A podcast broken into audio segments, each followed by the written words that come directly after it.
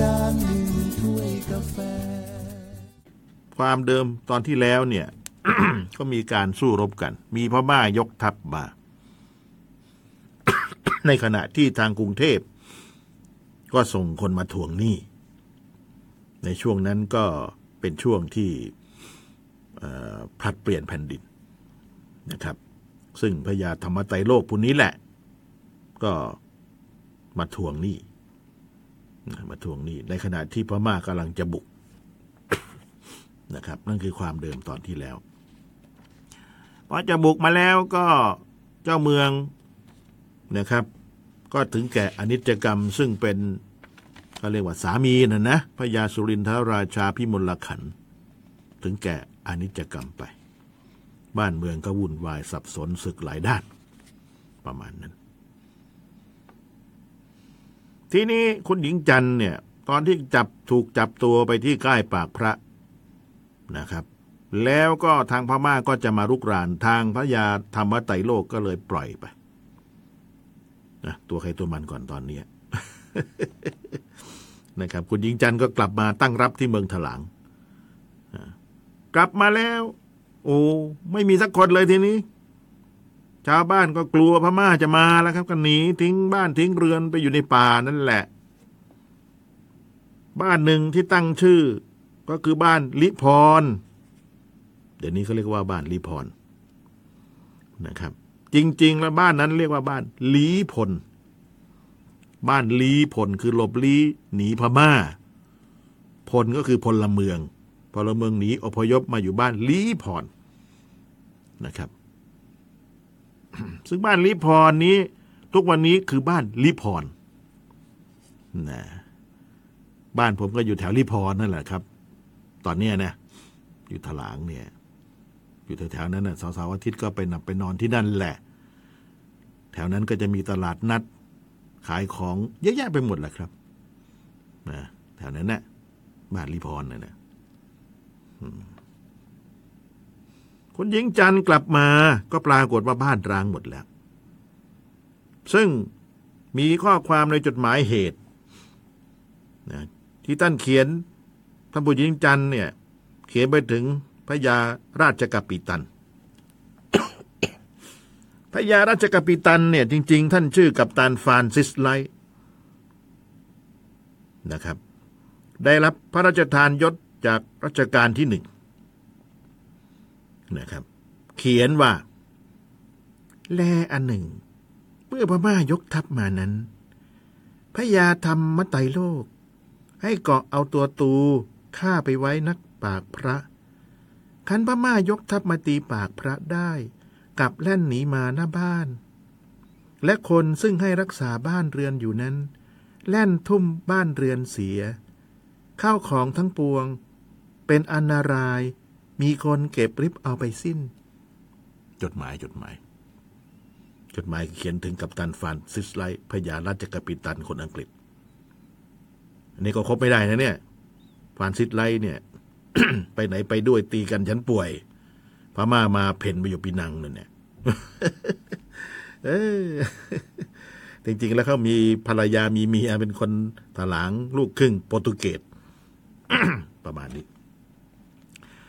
ทีนี้งานแรกที่ท่านผู้หญิงจันต้องดำเนินการอย่างเร่งรีบ โดยที่ท่านยังไม่ได้พักผ่อนเลยก็คือ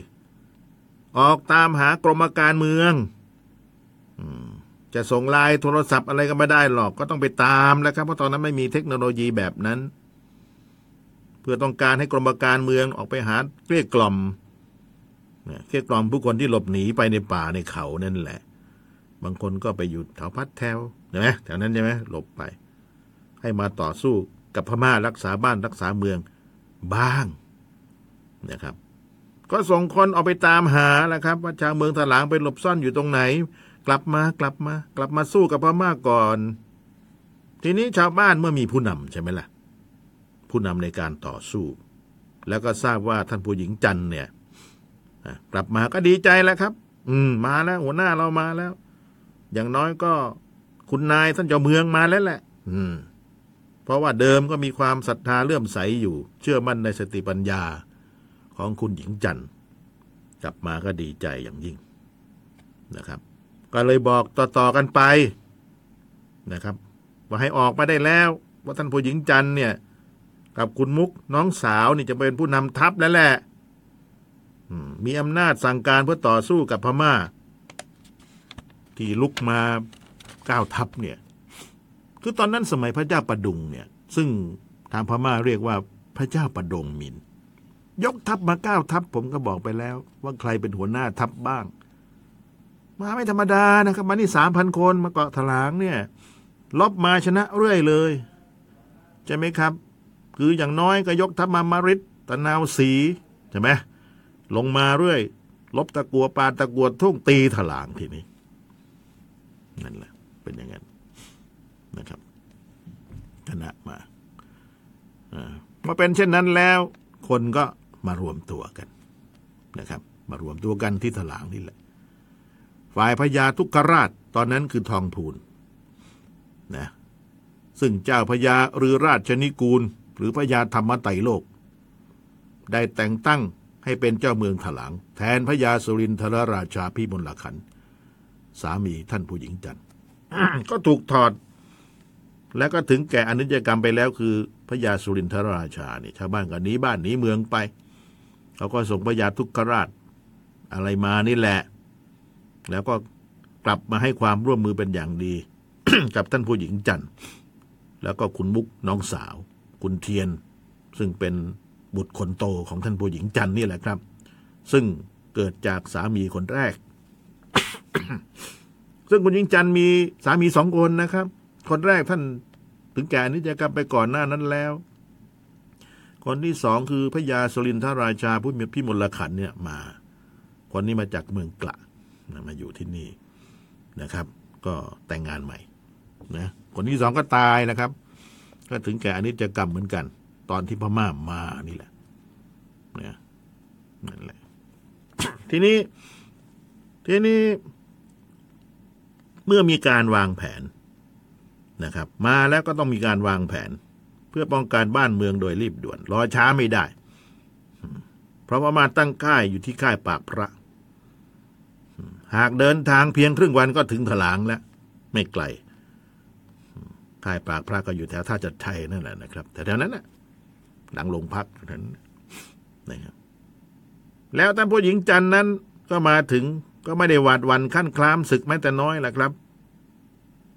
แม้ว่าจะเป็นผู้หญิงก็ตามแต่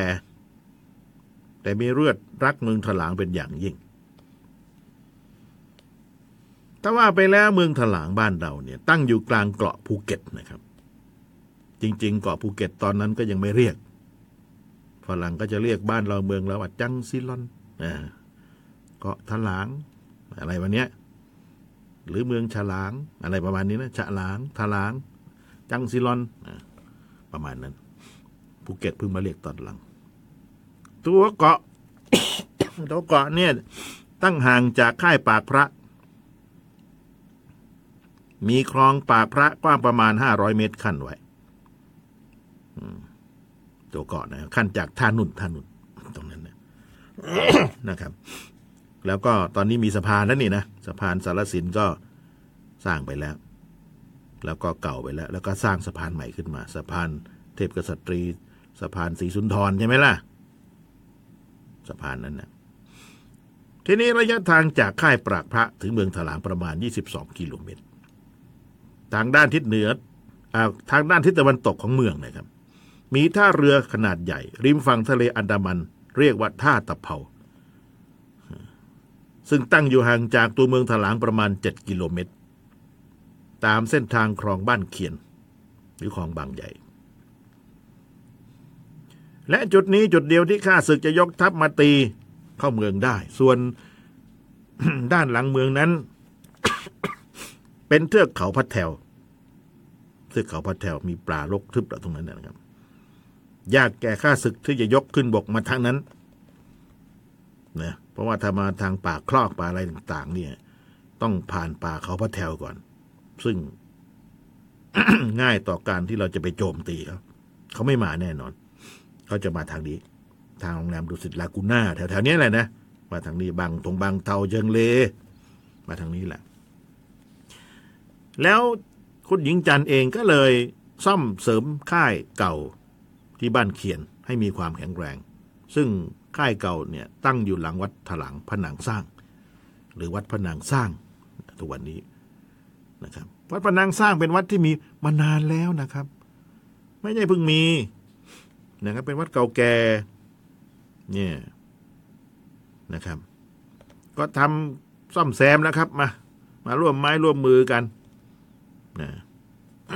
แล้วก็กลองเนี่ยถ้ามีน้ำเรือก็เข้ามาได้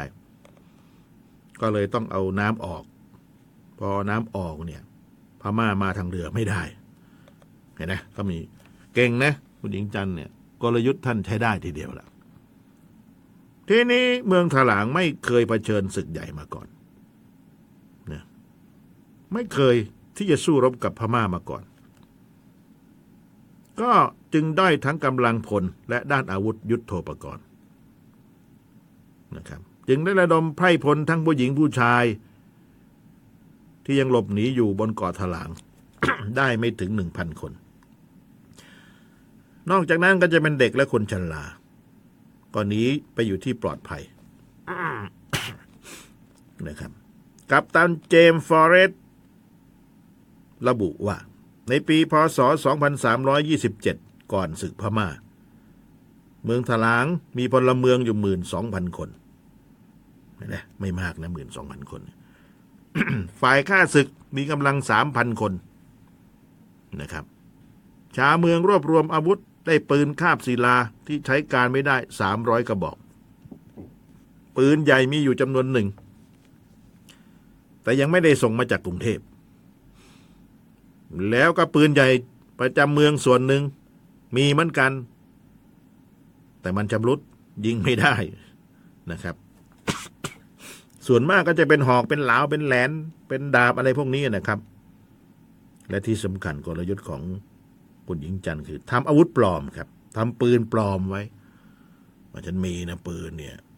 อย่ามาแย้มกันนะปืนนี่ก็ปืนคาบศิลาสั่งมาจากโปรตุเกสนะเนี่ยดาพวกนี้เนี่ยพิ่งตีขึ้นมาใหม่ๆเลย อย่าเข้ามาแย้มกันแล้วนะเออเอาไพ่พลทั้งหลาย ไปก่อกวนมันสิก่อกวนกันเกิดกลางคืนนี่ก็ผัดเปลี่ยนกันเข้ามา ผัดเปลี่ยนเข้าพอกลางคืนเราก็หลบออกไปใช่ไหมล่ะ ลุงเช้ามาแล้วก็เดินเข้ามา เหมือนมีกำลังเสริมทัพมาเรื่อยเลย จริง ๆ ก็ประชาชนกลุ่มเดิมนี่แหละครับ คือมากลางวันแบบเนี้ยให้เห็นเลยให้เห็นตัวตัวเลย แต่ให้ดูแต่งตัวเหมือนผู้ชาย ผู้หญิงก็ให้แต่งตัวเหมือนผู้ชายนะครับพอกลางคืนก็หลบออกนอกค่ายนะพอตอนเช้าแบบนี้ก็เข้ามาพม่าเห็นกลัวนะครับโอ้ทำไมมันเยอะเคลื่อนไหวกันจังเออเราจะสู้เขาได้ไหมเนี่ย ถ้าสู้ไม่ได้เราหนีดีกว่า สู้ไม่ได้ ก็เลย ก็เลยกลับสามพันคนเนี่ยนะถูกตีแตกกระเจิงไปประมาณนั้นนะนะนะนั่นคือตอนการสู้นะลองนึกภาพนะถ้าว่าพวกเราอยู่ในสมัยสงครามศึกถลางนี่จะทำยังไงพม่ามาแล้วนี่วันนี้จะทำยังไง จะทำยังไง คิดดูก่อนจะทำยังไง ถูกไหมล่ะ อันนี้ก็คือ คือเหตุการณ์ตอนตอนนั้นน่ะ2328 หลังจากที่มีการสถาปนากรุงเทพแล้ว 3 ปีพระเจ้าประดงมินยกทัพมานะครับกะว่าจะมา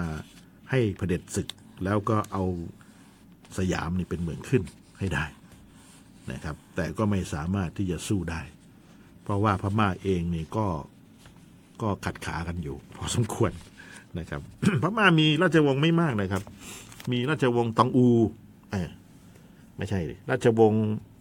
อะไรนะอืมลืมซะแล้ว